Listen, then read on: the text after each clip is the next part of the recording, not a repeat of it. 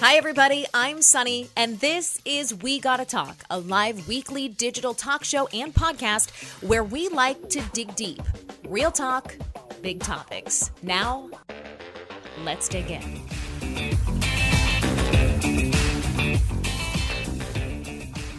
Hey, everybody, welcome to We Gotta Talk, where it's all about real talk on big topics. We're doing a retrospective today. We're going to look back at some really good episodes from the past year, some good lessons learned, some really great advice given, and some amazing guests. So I've chosen chunks and hunks from, I think, six or seven episodes, maybe. There's a lot of great stuff out there, so it was hard to cut it down, but I hope we covered a mix of some of the more fun and lighthearted stuff here as well as some of the more serious stuff. So, you know, we like to run the spectrum of um, serious to superficial here. So I think we got a good sampling of some of the guests that we've had this year. Want to just go through who you're going to be hearing from so you know what's what as you listen. The first excerpt is from an interview with Shannon Lohr, who's the founder of Factory 45. It's a company that helps sustainable fashion companies get off the ground. This was episode 199 and it was called Fast Fashion is Killing Our Planet. Every time you scroll down, uh, scroll down on your social media and you see an ad for Shein, I want you to run. I want you to avert your tiny little index finger from pressing the button and shopping. And here is why the amount of waste and damage being done to our planet from fast fashion is truly astounding. And this is one area where I don't want to be preachy, but I do think that we can all, myself included, make small improvements to do less damage. So we talked in this episode about rethinking some of our impulse purchases that are on the cheaper side, how to shop more sustainably sustainably and how to make sure that the consumer decisions you're making are not negatively impacting anything. The second one is an excerpt from episode 188 How Did Roe Get Overturned? This was one of, the, one of the most listened to episodes of the past year, and with good reason. I think we all felt a bit of a shock when the Dobbs ruling came out from the Supreme Court, um, essentially stripping the right to the, the nationwide right to abortion access that we all had previously come to take for granted. This, of course, is a really hot button topic. And when we did this Roe series, which this episode was a part of, earlier in the year. Uh, the aim wasn't to change people's minds, but to maybe look at the opposing perspectives in a way that wasn't overly triggering or difficult. Um, I think I've been pretty candid about where I stand on this issue. I am pro choice, but the coverage that we did on this, I'm really proud of. I think it spanned. Um, from the informational to, in some cases, the emotional. And I hope I provided over the course of this I think it was like a three or four episode run. Some really good perspective on why people think what they think, and if you believe one thing, what um, you know, what could be happening next. So, this was with Dr. Philip Munoz. He's the founding director of the Center for Citizenship and Constitutional Government at Notre Dame. He is an associate professor of political science and a concurrent professor of law. This episode was all about how Roe got overturned in the first place, what chance we have of seeing legislation passed that actually protects women's health care, and the road ahead when it comes to pro life versus pro choice. The next one is an excerpt from episode 183, the conversation about school shootings and safety I wish we didn't have to have. Again, another heavy issue, but one I really feel that parents need to be informed on. The guest is Dave Benson, who is a threat assessment and security expert. We talk in this episode about the media potentially playing a role in these school shootings and the three things you need to ask your school about the way they're set up for safety. So if you want to get some really good practical takeaways for the questions you should be bringing back to your school board or your principal, please listen to this full episode. We're also hearing from Dr. Whitney Bowe in episode 191. The title of that one was Good Glowing Skin Starts in Your Gut. You probably know Dr. Bowe from social media. She has a massive following on both Instagram and TikTok, and her work really centers as an MD around educating people about what she calls the 3D approach to skincare. Essentially, how what is happening in our insides, i.e., our gut, impacts how we look on the outside, i.e., our skin. So, in this episode, we talk about why gut health is so important. We talk about even tips for raising kids to have good gut health. And we also talk about her line, which supports skin from the inside out, and the small steps you can take to have great glowing skin. She is just one of my favorites. You're also going to hear an excerpt from episode 197. It's called Don't Run from the Sun. The guest here is Matt Maruca, the founder of Ra Optics, which is an eyewear company. And I will go out on a limb and say this will probably be um, an excerpt and an episode that not a lot of people will fully maybe um, agree with, and that's okay. Um, Matt is an advocate for healthy, measured sun exposure. Um, I remember I put this episode out earlier in the year and I got some blowback because there, um, understandably, is um, a whole dialogue about skin cancer and protecting ourselves from the sun that is equally important. Um, but the way that this issue is discussed in our episode is very nuanced. And what we do in this episode is break down the benefits from the, of the sun and why we don't really want to run from it entirely. He has some really fascinating research that he references about the way that sunlight impacts our mental health, but also the very important physical mechanisms that are turned on when our skin is exposed to sunlight when our eyes are exposed to sunlight. And these are mechanisms that cannot be replicated by anything else. So in this episode, we talk about um, some compelling reasons you might want to get some measured, safe sun exposure. I'm going to stress that so I don't get any hateful comments on social media. No one is telling you to go out and burn. And also how our ancestry impacts our tolerance for sun exposure. This is one you should definitely listen to the whole episode as well. Next up, you're going to hear an episode from, or I'm sorry, an excerpt from episode 200 with Rachel Sobel, the founder of Whine and Cheezits on Instagram. She is like meme queen and just one of those really relatable, fun mom accounts that I love to follow.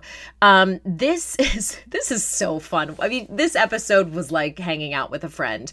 Um, we run through all of the expectations that women, especially moms, have on them and how her memes and her comedy work sort of aims to break down some of the more challenging and difficult parts of motherhood. She also shares a really funny story about how she was around someone who was like talking shit on her within like a five foot radius and didn't realize she was there and the mean girl thing and how she handled it it's really funny. So that was from episode 200 and the second to last excerpt you will hear is from episode 208 delay the smartphone. The guest here was larissa may founder of half the story. And this one changed the way i parent and here is why for a long time, I had been asking myself, and my husband and I have been talking about when the best time to get a smartphone for our kids is. And after speaking with Larissa, I have settled on ninth grade. And there is compelling research as to why. Um, so I will let her explain in the full episode if you want to go back and listen to that particular um, nugget of information. She has some um, pretty interesting research that she references about why that age is perfect and it has a lot to do with the development of the brain in general. But in this particular clip, you're going to hear us chatting about celebrities talking or not talking about the plastic surgery that they do, and specifically the role that social media plays on the mental health of our children. Um, so, again, this is one that if you want the true, true deep dive, definitely go back and listen to it. Again, it's episode 208. And, um, but I wanted to include this in here because if you are anything like me, this will really give you some. Um, good information on how to make the important decision of when to introduce tech into your kid's life. And the final excerpt is from episode 177 40 and a Facelift with Dr. Lara Devgan. Dr. Devgan is a plastic surgeon based in New York. She's also a famed, I want to say Instagram and TikTok famous, um, but she's a social media famous doctor whose really subtle, amazing work has earned her hundreds and hundreds of thousands of followers. Um, Dr. Devgan has an approach to plastic surgery and beauty that I think is really compelling. She is the kind of doctor that does work that doesn't look like work. Um, we go through in this episode all of the trends that she's seeing in plastic surgery, why she says BBL is like the fast lane, the fast track to a saggy butt in your 50s why you don't want to take fat from other parts of your body and shoot it into your butt um, it's just not a good not a good thing apparently. And um, in this particular clip you're going to hear us talk about the procedures that she is seeing become more popular and why some of her clients are asking for some of these bigger procedures at an earlier age i.e 40 and a facelift which is where we got the title of the episode from. So i will link all of the full episodes in show notes. But in the meantime enjoy this look back at 2022 and I think that you know, it's really the brands that I work with to help them launch. They are all sustainable and ethical fashion brands run by independent entrepreneurs who are the ones starting and having those conversations, so much of the education for the consumer comes from the actual brands, the smaller sustainable fashion brands who are willing to talk about it on Instagram, why it's important, why sustainable fashion may cost more, um, why it matters, why it matters to the planet, why it matters to who makes our clothing, all of those things that, like you said, you may not be thinking about when you get dressed in the morning. Yeah, what is the key step in convincing a consumer that it's worth investigating sort of the history of their of their garment? Because I would like like we like we've already said that I think if people knew more about the impact of the clothing that they were wearing, the things they were buying, they'd be more inclined to at least try more. But do you find that that's part of your biggest challenge is the education component and how do you get that word out? For sure. Um, well, it's funny. I think it started with, you know, we see sort of like this progression. It started with food, right? We saw organic food and that became more mainstream and people have an understanding of why it may be important to think about where your food come, comes from and what you're eating. Um, then it went into kind of beauty and beauty products, um, shampoos, hair product, all of that stuff. And then it, now I think it's finally sort of getting into fashion and our clothing and why that matters. But it really, I honestly think it's word of mouth, it's social media, mm-hmm. and it's just starting to think about it in a different way. That little, like, one thing you may hear, one thing you may read can start a trickle effect. So what you do is essentially a person with an idea for a fashion line comes to you and says, "Okay, mm-hmm. Shannon, this is my idea for I don't know a line of really cute little black dresses," um, and you take the concept and Factory Forty Five essentially brings that into fruition, but with all of these sort of ethical guidelines leading the way, right? So we start with a overview of what it means right? What does it mean to be a sustainable fashion brand? It can it can mean so many different things. I always say there's no such thing as perfectly sustainable.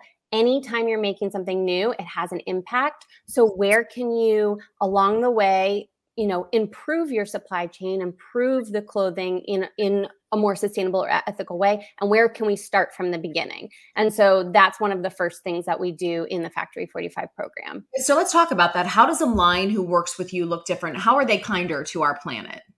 I think a lot of times it starts with the fabric. So, thinking about more sustainable fabrics, natural fibers, organic cotton, hemp, linen, those are going to just naturally be friendlier fabrics in the long in the long game. Because when you think about polyester yeah well that's what i was going to say how? Explain how they're more yeah so when you think about polyester you know it takes 200 years for polyester fabric to decompose in a landfill. It is that's the end game. You start with polyester being made of petroleum of oil.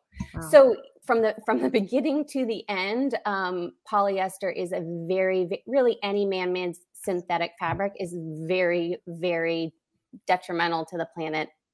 And and then you talked about even in the intro the microplastics shedding into the ocean. Like all along the way, it's we could talk about how you absorb it into your skin you know like you're mm-hmm. absorbing plastic into your skin when you sweat um, there was a actually a viral tiktok that just went um, and it was about uh, synthetic underwear and how that is the endocrine disruptors go, being absorbed into your skin. So just it's problematic across the board. Natural fibers is one way to sort of start. It goes back to starting with to just go on, you know, you're let's say you're shopping on an e-commerce site, you're on someone's uh, brand's website, you go to the product description go go there first look at the fabrics. It will say what the fiber content is. If it says 100% polyester 100% nylon uh, nylon 100% spandex maybe you want to rethink it. You know go see if they have any fabrics or uh, products that have natural fabrics. Mm-hmm. um, the next thing you can look for is when you think about the manufacturing you know there is so much um, clothing that is made at the detriment of the people who are actually sewing that clothing.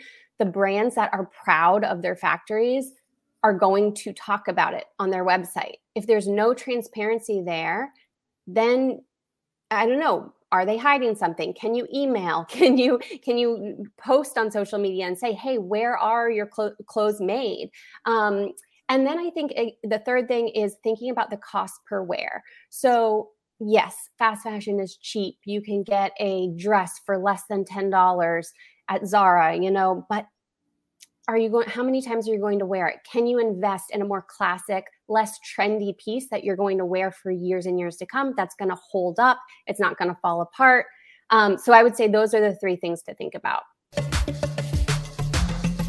I've heard some other experts weigh in on this and say that the Dobbs ruling is atypical in the sense that practically speaking, i.e., when the rubber hits the road, this essentially has the effect of removing rights from women, even if it's only in certain states. Has there been any other um, ruling by the Supreme Court that has the has had the same sort of practical impact? And do you agree with that assessment that even though the Supreme Court is saying, okay, look, we're just um, we're just looking at the Constitution and we're saying what it does give us the right to decide and what it doesn't give us the right to decide at the federal level, and we're just kind of saying that. Um, do you agree with that argument or do you disagree and why or why not? Well, I mean, really, you can't. The fundamental fundamental question is: Is there a right to procure an abortion in the Constitution? If you think there is such a right, then uh, you think Roe was right and Casey was right, and Dobbs is wrong, and that you've lost mm-hmm. right. If you think no, there was never a right in the Constitution, then you say no, there was there was never a right in the Constitution the court made up a right um, in 1972, and it reaffirmed that made up right in 19, uh, sorry, 1973 and then 1992. But there never was that right in the first place. Um, mm-hmm. So it, it, in a way, you can't avoid the question: um, Does the Constitution actually protect a uh, right to an abortion? And I, I think this is the way I tell my students. I mean, people would disagree. Um, what we want the Constitution to say is different than what it does say, right? Um, and I think it's too easy for all of us to say, well, this these uh, bundle of things A, B, and C are really important to me, therefore it must be in the Constitution. Mm-hmm. Um, we're a democratic republic. Actually, most things are not in the Constitution, and they're protected or not based on democratic votes from what I understand, there are different ways, and, and each Supreme Court justice sort of um, approaches the interpretation of the Constitution differently, right? You have the I, I, don't know what the exact terms are, but one, you kind of stick to the text, and two, it's more interpretive. It's it's interpreted to the modern world. I think my question and a lot of people's questions sort of from our perspective is if we see the Supreme Court evolving and moving with the times in regards to contraception, in regards to gay marriage, and putting things in place that allow people to have the freedom to make those decisions, I, I'm I'm still struggling to understand the point of differentiation between the abortion issue, i.e., the women's health issue, versus those, because it does seem that the Supreme Court has recognized and chooses to recognize I, I, don't want to call them constructs because they've always existed but uh, you know is, is, has has evolved to recognize rights um, that you know weren't there uh, legally speaking back in the mm-hmm. you know the 1700s so what is the difference there? Can you explain that to me? Yeah. Okay so let me there's several things going on there. Let, uh, let me um, try to answer um, the main threads of your question. So on the question of well, if the court can overturn the precedents that protected abortion, why can't it overturn precedents on gay marriage or contraception or these other things, which are also connected to the same constitutional source, which is the 14th Amendment due process clause? And if there's no due process right for an abortion, why is there a due process right for um, gay marriage, for example? And and I think you're onto something. I think, um, and Justice Thomas said said so as much. Now, um, uh, not all the conservatives on the court agreed with him, but if um, rights that were, um, let's say, found by the Supreme Court or created by the Supreme Court uh, can be unfound or uncreated by the Supreme Court. I mean, that's the basic logic of your question, and I think that's true. Mm-hmm. Imagine a conservative employing the progressive method of jurisprudence. So, what does human dignity require regarding abortion? Well, a conservative would say, a pro life conservative might say, well, obviously, we understand that uh, uh, all human beings are equal and the unborn are human beings. And therefore, human dignity a progressive approach to the Constitution, a moral approach to the Constitution, requires Roe to be overturned. It's interesting. Yeah. There's I mean, nothing. I- there's nothing in the progressive method that guarantees progressive results. Yeah, that is really that's fascinating and interesting. And what I'm hearing as we talk is that uh, you know we, we so often look at this issue as a victory for one side and a loss for the other. But when you shift your perspective you can immediately see how one decision you might immediately deem negative or you know um, damaging for your side could be immediately flipped with just the tiniest shift of perspective. It's so that what you just said is something i, I really wouldn't have considered Uh, does the media, though, and I have to ask you this in all sincerity because there's a, a genuinely curious part of me from your perspective, does this Yeah. extensive coverage that the media does of stories like this end up playing a role somehow in encouraging this? So the answer is sometimes, and and some some media folks more than others. I I espouse and belong to a belief that we call the no notoriety. Mhm. And so, yes, journalists have a job to do. And yes, you need to get the reporting correct and accurate. But once you identify the perpetrator of a crime like this, that's it. Should be referred to as the shooter Mhm. or the individual. That's number one. don't show right. mugshot, don't show, Right. or, or whatever photo, say the Right. name a couple times, be done. Because they're actually, many of them are looking for notoriety, and that's part of what their revenge is and their, their frustration that they do this. Number two, please, for those outlets that still do this, it, it makes my blood boil. Uh, please don't tell me this is the deadliest shooting or the second most deadliest shooting or the biggest school shooting. Because guess what? There's somebody else out there that may have trouble coping with life's challenges. And it's just another way for them to justify in their own way uh, to commit what, they, what they're looking to do. It's a ranking. We're giving them a ranking system. We're giving them a sick, twisted goal to achieve. Is that what you're saying? Right. Right. Oh. And I, I, having said all this, Sonni, uh, my, con- as you know, I do quite a bit of uh, media interviews, and uh, most outlets are very sensitive to this. And we've had some good conversations. There's a fine line. We want the reporting to be accurate, quick, because most of the time, media gets the information uh, before law enforcement does. I mean, it's just a reality because kids have their phones or they take photos. Or we, we've seen this over and over again. So we need to get the word out. But what we don't need to do is dwell on it and kind of put these. Uh, let's focus on the victims, uh, which is really what this is about, and not the perpetrators. So this is the time that I want to get this information out there. What parents should be asking to their schools about safety? You brought up this good one first, which is ask what their active shooting protocol is, how they would respond in that God forbid worst case scenario. What else can parents be asking? Number number two, do they drill and do they train the children, and how do they do that? That's another very fair and appropriate question, right? Uh, number three, um, have them explain to them what their response process looks like as a faculty. Uh, what happens if they have a troubled student? Talk about it in the third person. Uh, they can talk to you and should let you know that the resources that are in place, both outside of the school district and inside of the school district, uh, to deal with these. Another thing that's not talked about enough um, many, many of these potential situations are stopped by the processes that I just talked to you about. And I think sometimes we have to blow our horn a little bit more and say, hey, we just stopped the school shooting today. Uh, as you know, I mean, how many parents would immediately disenroll their children? And well, I mean, that's the other part of it. There is there but I guess a a right- challenge that goes with it, and, and they're community partners, and I mean that sincerely. So if we can if we can get back and get regain some trust and respect and understand how the process is and, and stop the blame game, uh, certainly after the fact. Uh, and then the final piece that I'm not going to go too far down this road, but you'll know exactly what I'm talking about. We live in an environment where we weaponize politics and political beliefs. And so not only do we disagree now, we dislike to the point of hatred, and it actually contributes to some of the potential violent atmosphere that we have. That has got to stop. Our politicians have to stop it. Uh, and, we just need to understand that because one of the things I've learned from managing threats through the pandemic is that threats haven't gone away, Sonni. They've just morphed. It's in some cases, if you happen to be uh, in an abusive relationship, which by the way happens to schools, kids are victims of abusive relationships. Uh, you know, what happens if they have to go home? They're not going to school anymore, and their abuser is sitting right next to them at the breakfast table. So there are things going on here that we have to recognize have changed and aren't necessarily going to change back and, and reset.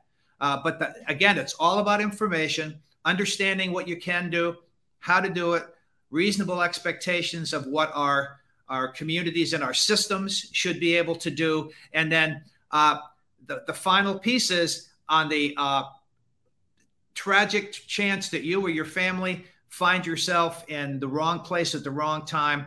Pick some options know what those options are. And the final thing i'll say about that is these skills are transferable. I want i want people talking to their families. Mm-hmm. you go to the mall you go to a football game uh, you know, you go to a house of worship. I have clients that represent houses of worship that that can be under threat, and so we. That's why I say this is a community issue because ultimately safety and security becomes an individual's person uh, personal responsibility. Now, age appropriate for children, absolutely. But if you take a step back, the thing that feeds the probiotics or the good bugs in your gut are called prebiotics. They're like food for your good bugs, right? And we get our prebiotics in our diet through a lot of different sources. And one of the signs that you're getting good prebiotics is brightly colored fruits mm-hmm. and vegetables. So trying to, you know, if you're a parent, if you're if you're feeding your family, feeding yourself, trying to eat the rainbow, like getting as many different colors on your plate as possible because it's not just about getting those bright colors, because those bright colors signify antioxidants, and they often signify something called polyphenols. And polyphenols, the science has been shown that they actually act as prebiotics, meaning they help to nourish and promote the growth of healthy strains of bacteria in your gut, and they help to inhibit the growth of less healthy strains. So having those brightly colored, that when you look at like a pomegranate being bright red, or you see blueberries being bright blue, like having the, the bright, the green tea, you know, when you see that matcha powder and it's a bright green, like that's nature's way of telling you that though that there's a lot of polyphenols in those mm-hmm. foods.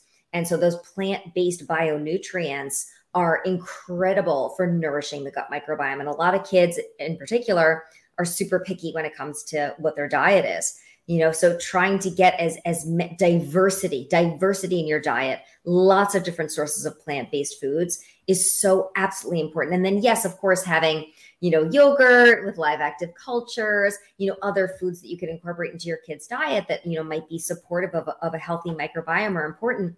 But i think the number one two and three are going to be to try to get those multiple sources of plant plant-based foods into your kids diet every single day and that goes for for mommies as well. I love that. Okay speaking of things that we eat and put in our bodies we're going to just pivot right to the products and we'll go back and talk more general skincare. Sure. i brought these on so if you guys are listening to this podcast make sure you pop over to the video either on spotify or on youtube. But i'm holding the two products in the line of dr Whitney bowe beauty and this is the moisturizer uh, bowe glow. It's a microbiome nourishing cream. Love and adore it. But this is the bowe grow which i have found such results from Dr. Bowe already using for just under a month that I was surprised. I'm a little jaded when it comes to beauty products. I've tried a bunch and working in TV. I've had occasion to work with makeup artists and tried just about everything there is to try when it comes to skincare. But I have noticed when I'm using this, and I'm going to drop it into my water while we're talking here, guys, but I have noticed my skin actually looking clearer and brighter. Please tell me that I'm not crazy and that this so, is actually real. You're not crazy. And I also love the fact that you've been using it consistently over time because when it comes to the gut skin connection, it's very rare that you're going to see a difference like overnight. You know, I mm-hmm. think that mm-hmm. consistency is so, so important. Uh, so, what you're seeing and what you're experiencing is that the main ingredients there are polyphenols. So mm. the polyphenols that we talked about, like sort of eating that diversity, you know, we we of course it's always my first goal is to t- counsel my patients about you know incorporating food and, and healthy, you know, actual whole foods into their diet. But realistically speaking, like it's it's impractical for a lot of people to get all of those different polyphenols in clinically studied doses you know at the diver the level of diversity like the, the how many different you know fruits and vegetables are you really eating every single day even if you're making the effort? So when i developed Bowe Grow what i did was i put in eight different sources of polyphenols and i used the clinically studied doses that actually have been shown to support skin health. The sun sets our body's rhythm right? But then when we're exposed to man-made light sources at night whether it's screens light bulbs, etc. These can disrupt our body's natural production of melatonin and our sleep. And even during the day, excess amounts of these lights can create damage in our eyes. They can create headaches and fatigue. So the simplest solution was glasses to block this. But the thing was, they were all unattractive, or if they were stylish, they blocked the wrong wavelengths of light. They were clear lenses, and so let's let's kind of go from there. Yeah, as I wear my old man um, regular blue blocking computer shades, there's so much I want to dive into, Matt. First, I will say that it's my belief that people inspired by their own medical stories or things that have happened to them personally tend to have some of the biggest breakthroughs because I feel like you're so driven to solve what's going on with you that you end up figuring out some important things in the process. So I appreciate you taking us through what led you to study the impact of light because I think that um, like i said who would have thought that your personal journey would would inform so many other people? What do you think people get the most wrong when it comes to thinking about the sun? We talked before we got online. I'm in florida and i have made a practice and have made it very public of slathering not my body necessarily but my face in sunscreen. And you know we go to the beach we have our long rash guard suits as a family because i personally don't like to go too heavy on the sunscreens, the chemical sunscreens, but that's a different story. So I've made a practice of avoiding the light, but I heard you do this interview and it made me completely rethink things. Tell me how to strike a balance, especially in a state like Florida where there is constant sunshine, between how much to expose myself to healthily and how much to cover myself up. Yeah, well, this is a great question. I appreciate you asking. So it's it's really uh, relevant to my my recent uh, learnings. Let's say I used to think, based on the advice of some people I was following who are, let's say, more like extreme in this field, that I should go out and bathe myself in the sun for excessive amounts of hours, get really red or pink, and just like the more sun, the better. And I did this for a while, and ultimately, it didn't necessarily it didn't have the benefits, just like with the food obsession uh, that I had had that I had expected. Uh, mm-hmm. Uh, now, again, there's many benefits to the sun, and, and throughout that time, I was doing podcast still and sharing the benefits, and I, I believe that you know the core messages remain the same or very similar. However, there are definitely things that I would have to go, you know, modify. Everyone learns as they go. I think that's a natural good thing and progression. And one of the things I would modify definitely if I could go back and, and inform my younger self would be that you don't need insane excessive amounts of sun and more isn't always better or at least more before burning isn't always better. There's never a recommendation to burn.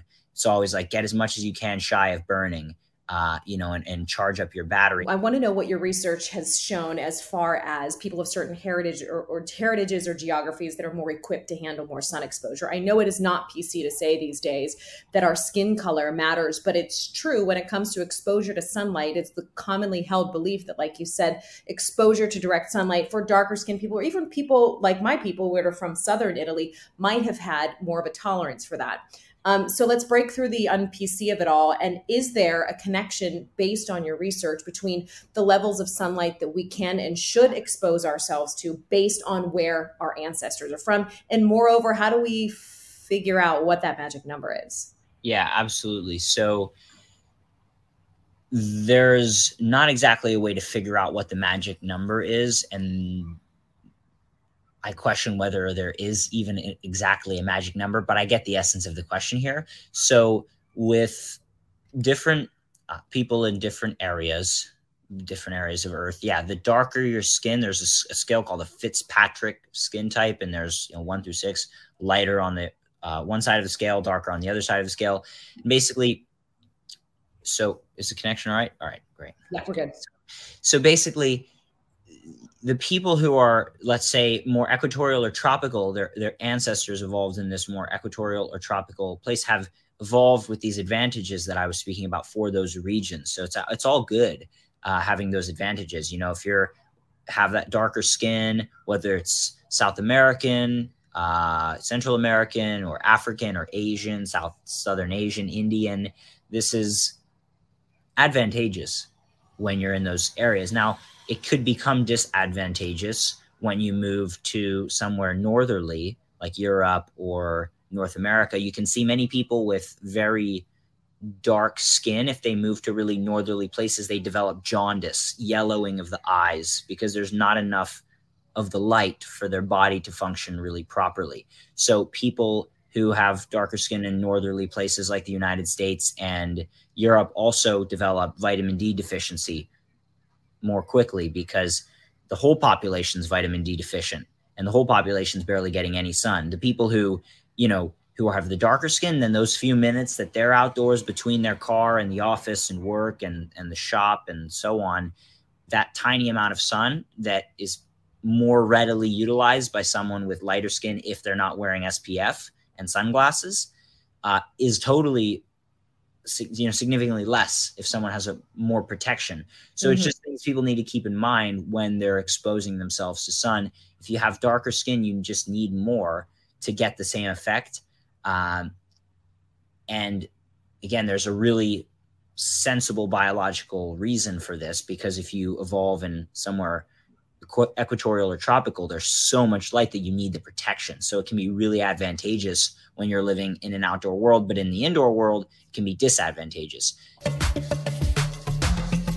I don't know who's been mailing in the script for us that we should be working full time or working from home and raising a baby and breastfeeding and giving a BJ to our husbands every night. You know, like yeah, what? No, like what? Not. You, no, you got like something's no. got. Stop it! Just stop it! You're ruining. If you aren't those people every day who's like, uh, my husband and I have sex every single night. No, you don't. No, you don't. stop it! Like, yes, you want a healthy sex life and you want intimacy and all those things that do help drive your marriage, but stop ruining it for the rest of us and talking about your daily BJ's. I don't want to hear about it. I don't, want to hear it. it. You know what it is? It's a water closet at 4 p.m. when all the kids are upstairs watching a movie movie. That's real life. That's it. That's it. Yeah. Oh, you know, our standards really go down as moms, but you know, all in the name of survival.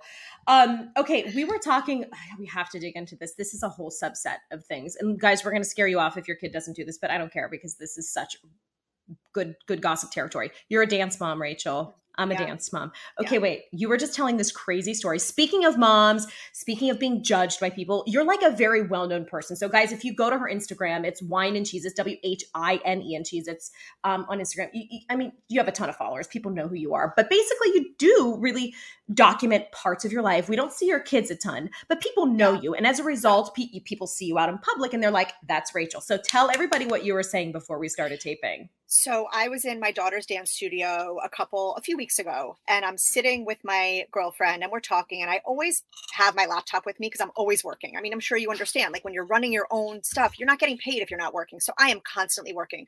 My laptop is a very um, shameless plug with my picture and wine and cheese. It's all over it. And so I just, you know, I am always hustling. And all of a sudden, I he, see this woman across the the way from me and I hear her say Whine and Cheezits. and then I hear her say bitch, disgusting, all these things. And I'm looking at my friend and I'm like, she's talking about me? Like, is this happening right now? Wait, and in the same room? Let me just clarify. Room, same room, right across from me. And I'm like, this can't be real life. It can't be.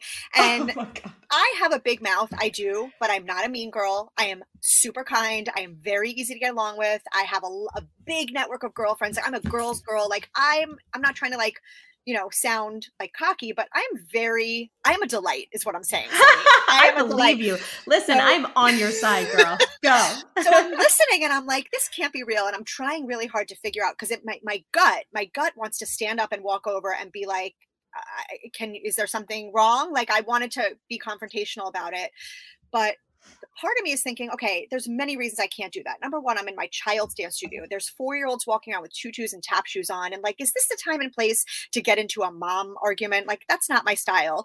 Number two, I am very aware that people are cell phone crazy now. They take out their cameras to record everything. You have a 10 year old. I don't know if they have a phone or not, but my my older child has a phone. I've seen fights at school on TikTok, all these things. And mm-hmm. I'm like, do I want to be the next person that gets up and starts confronting this woman and then I'm videotaped and I look like the aggressor and it's all over social media? Like, not that I take up that much importance, but people do know who I am down here. I do have a local following and it, I am recognized in public. It happens. But I was so fearful of what the consequences would be, even though I was the victim in this situation, that I decided in that moment, you know what? This is going to be a teachable moment for my daughters. It's going to be a teachable moment for moms, hopefully. I'm going to keep my mouth shut and I'm going to think about this for a second. And then, of course, I took out my cell phone and I wrote a passive aggressive meme the only way to fight back these days. Only way to fight back. And I didn't name anyone. I didn't. All I said basically was exactly what happened. I'm sitting in my daughter's dance studio, and there is a mother across from me talking about me right in front of my face, using words like bitch and disgusting. And people wonder why we have a mean girl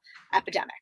And it I mean, that went so viral. People were commenting. Everyone was going crazy. I was getting DMs and I was just like, you know what? I everyone needs to learn from this. Like this is this is going to change something. Someone's behavior is going to change. The next day, the girl who I, I know peripherally um, called me. She got my number and called me. and she said, I I'm sorry. You are a thousand percent right. I did exactly what you said. Uh, my friend saw your post and asked me if I'd seen it, and I hadn't. And I looked at it and I read it and I stopped for a second and I said, She's right. I did those things. And she profusely apologized. She said, I was fighting someone else's battle. Um, she's connected to someone who really doesn't like me for ridiculous reasons, and it's okay. Everyone doesn't have to like me, but we have to be kind. Um, and she basically said, "I I was so out of line. Um, it was very mean girl behavior. I'm embarrassed. I'm mortified, and all I can do is profusely apologize. And I hope you'll accept my apology." I had two choices. I could have been like, no, I don't accept it. You know, yeah, you're right. rude. Or I could say, you know what, we all fall down, we all fail. And if you're going to own it, it's not easy to make a phone call like that. It's not. That's a very hard thing to do for your pride. For it is. It's I don't care if anyone thinks that apologizing is always the right thing it, that's a hard phone call to make. So the fact that she did it, I gained a lot of respect for her.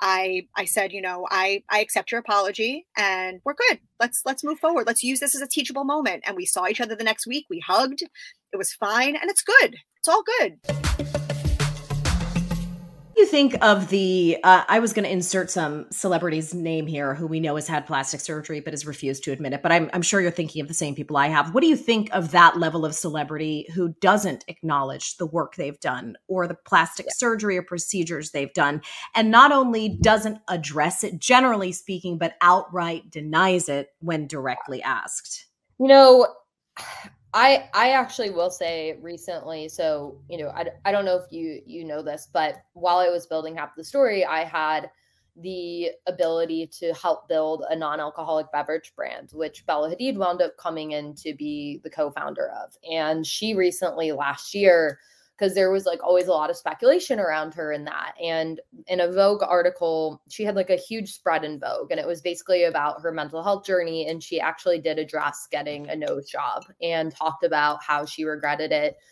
as a young person in Hollywood because what it did is actually pulled her further from her cultural identity. And I think that, you know, I think that maybe when I heard her story and when she shared it that way, I started to have this perspective shift and realizing maybe some of these women, as they become like 25, 26, 27, which is still young, but more engaged mentally just due to your brain develop, maybe some of them are feeling shame and guilt around that mm-hmm. decision from a young age. And maybe they don't they're still like trying to address it themselves before they address it with the world and i think there's right. also power to that um and and giving and that's one thing that i've learned too is like i think as a younger person you're emotionally more reactive and social media pushes you to kind of when you feel something go spit it out to the world but i think there's also power in teaching young people to say hey reflect on it take a right. beat understand it within before you share that story and so you know that's just like i guess something i've learned and and like it, it's probably not the answer you were expecting but i do think sometimes there's more than the story that we see and there's always so much pressure on young celebrities to like immediately spill the tea do this do that and they might just need time to reflect too.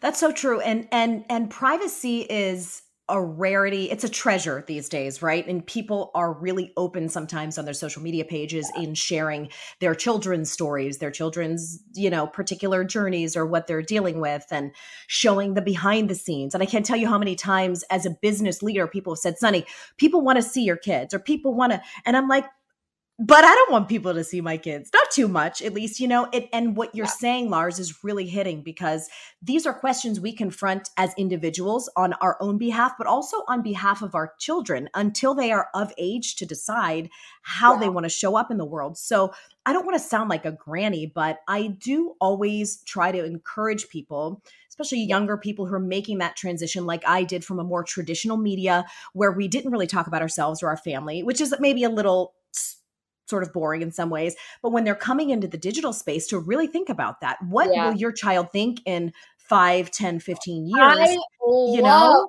i love that you're bringing this up and here's why i think you know one so for example right now there's a bill on the table and it's you know the, the kids online safety act and we're actually helping work work through that and and and it's a federal legislation. And it's basically you know putting onus on the tech companies to give parents the tools that they need um, to help prevent kids negative experiences online protect protect them from harm from harm and also open up sort of the black box algorithm. So share data with nonprofits like Half the Story that will ultimately help us build programming to support kids. And although yes we have to create accountability on the tech platform side.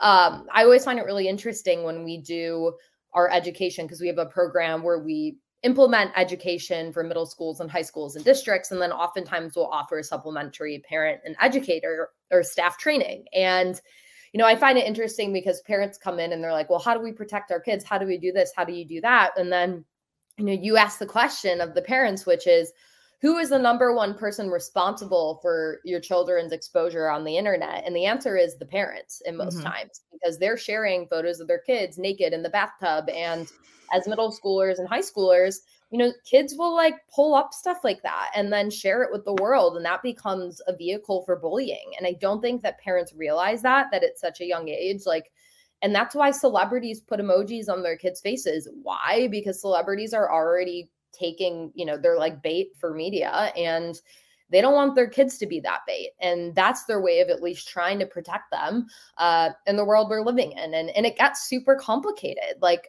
you know especially for kids with different identities and backgrounds and sort of styles like you know if a girl's like a tomboy and her mom dressed her in princess dresses growing up like there's identity things that come mm-hmm. up especially in adolescence that is complicated. And so I guess like for parents that are listening to this, really, really, really think and have conversations with your partner and your family and your parents. Because we know grandparents, I always joke, I'm like, the Gen Xers love to, the way they use social media is a bit problematic. Uh, um, oversharers much yeah yeah the oversharers like blasting nude pics of babies on facebook is like very much so the norm and i think in the same way that you have to have hard conversations with your parents when you're establishing your norms with your children, which might differ. You have to have those conversations, not just about what it looks like offline, but what that looks like online, because that digital world has become such a big part of life milestones. What are some of the more popular procedures, Dr. Devgan, that you're seeing people ask for these days?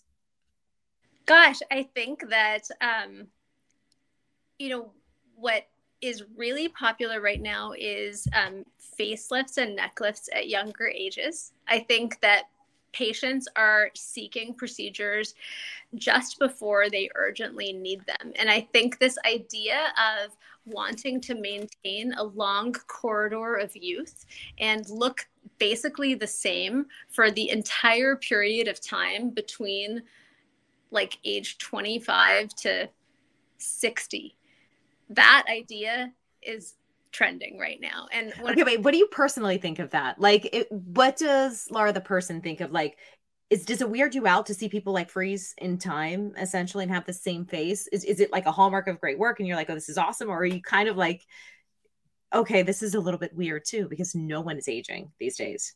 No, I mean, I think when it's done well in an elegant manner, I think it's amazing. Um, I think um, I think there is beauty in aging, and I never try to eliminate signs of aging in my patients. And I actually think that in what I do, I think identity is more important. And I think that identity is more important than youth. So I never try to literally stop the clock, but I do appreciate this idea. And, you know, maybe it's my own mortality that's speaking here, but I do appreciate the idea that, um, that, you know, I don't want to get old either. um, and I, I feel like I feel better and look better than I did when I was 25. And, um, I, I want to age backward. I want to live forever. I want to be around when my grandchildren have children. Um, and so I get that people want to have that forever young feeling. But at the same time, I don't want to be someone who is enabling people, you know, filling in every wrinkle and crevice. Yeah. And, you know, eliminating every perfection and kind of perseverating on all their flaws and picking apart their own faces. And so I, I think that there's um, there's a healthy balance where we want to all feel good about ourselves, um, but we have to do it in a way that makes sense. Do you see my photo bomber for people? Just my daughter has decided to walk into the frame. Can you go with daddy, please? Okay, please. Sorry. So cute. I can't. I honestly can't even hide. Hey, go with daddy, please. I'm going to text daddy to tell him to come and get you. Cecilia. Okay. Um, so, okay, that's interesting. Sorry. um, the early facelift. Okay, so when you say people are seeking this out, is there a general time frame? I know everybody ages differently, but maybe people coming in, say, in their what early 40s versus when they used to come in in their 50s. Like, what if you had to put a number on it? Yeah, I would say um facelifts in their 40s for sure. Yeah. Do you think is that a good idea or is there the potential for that to like become lax again and then you have to do it again? When we do a surgical procedure, we're turning back the clock, but we're not stopping it from ticking. And so we're resetting the pace at which you age. And so mm. you think about yourself and your lifestyle. And if you're going to get really great quality adjusted life years from your 40s. And that's a decade that you're going to really enjoy going on family vacations and being on the beach and like really get a lot out of your life, then it can make a lot of sense. And you might really enjoy that more than the decade that comes from your 60s or your 70s. And so it's a really personal question. I think there's no wrong answer. The main couple of reasons in my practice why patients consider procedures, smaller procedures at earlier ages are um, fourfold. First of all, if you do a surgical procedure at an earlier age, you have a better healing propensity. Second of all, you're going to have a shorter scar. Um, mm. Third, you're going to have a less dramatic before and after. And um, fourth, you're likely to have a faster overall recovery time. And so those are typically the reasons why people consider procedures earlier. And I would say kind of a fifth reason is that quality adjusted life years reason, um, which is like sometimes people will argue that, you know, maybe they're going to enjoy their 40s decade, they're going to be a little more active than maybe, mm-hmm. maybe they're going to be on more like active vacations than they would be in their 70s decade but i don't i don't really know but i hear people say stuff like that. The flip side of the coin you know why you might consider waiting till your 60s or your 70s for for your face and neck lift is that you know first of all economics. Um, if you think that maybe you only want to have one face or neck lift in your life um, sometimes people will say i only want to do this once so i'm going to mm-hmm. wait for a big landmark birthday, and I'm going to do this when I turn 65 so that it lasts.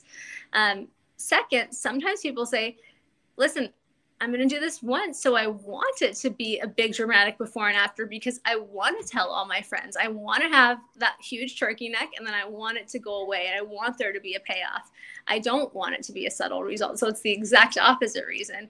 Um, and then third, um, sometimes people are just not sure and so they defer the decision till later so yeah. those are kind of the two arguments and i think you know it's sort of like any big life decision like are you going to get married? Are you going to have kids? What will your job be? It's a very personal decision and on some level you have to just make it for yourself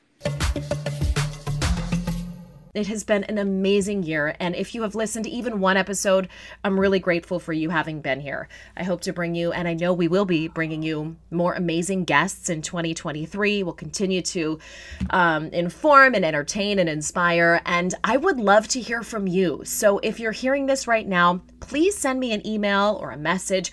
Let me know the type of guests that you want to hear from or the type of solo episodes that you want to hear.